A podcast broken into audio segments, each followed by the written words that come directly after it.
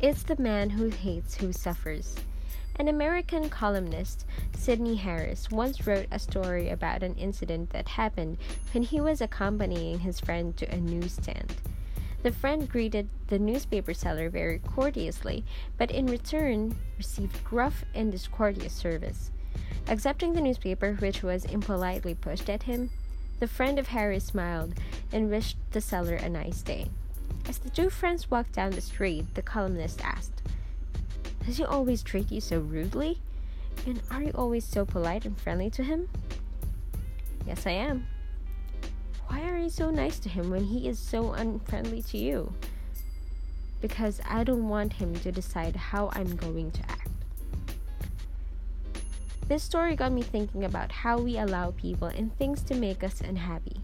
I remember what my dad once said to me when I told him how much I hated so and so. Bobby, he said, I don't want you to hate anybody because when you hate somebody, you're unhappy, and I want you to be happy always. He was right. We so often let people upset us. They say nasty things, and we fly into a rage and fight back as our blood pressure slowly rises. We allow people to embarrass us and make us sad. I'm like that too. I think we all are.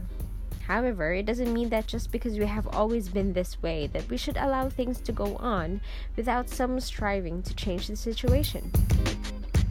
The solid man, the mature person, is one who can take a terrific beating, verbally or emotionally, and still survive nicely. He is one who does not bend with every attack on his feelings.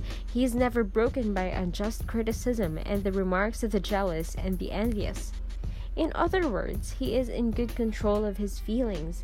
If he is hurt, he knows his mind should move into the picture and take over because he is intelligent enough to know that feelings don't think. Whenever I bump into people who are very nasty and aggressive and who come at me with vicious verbal attacks, I force my feelings to retreat and give way to my thinking. I try to look on these people as sick and there are many sick people in our midst. There is a tremendous number of persons in our society who are in desperate need of psychological help. They are not mad, but emotionally unbalanced. They have their prejudices and pettiness. They feel defensive because they are threatened. They hurt people because they are insecure and feel scared. I don't always succeed, but I do try, like the friend of Harris, not to allow people to determine my blood pressure. This is taken from Facing Life's Problems by Bob Garon.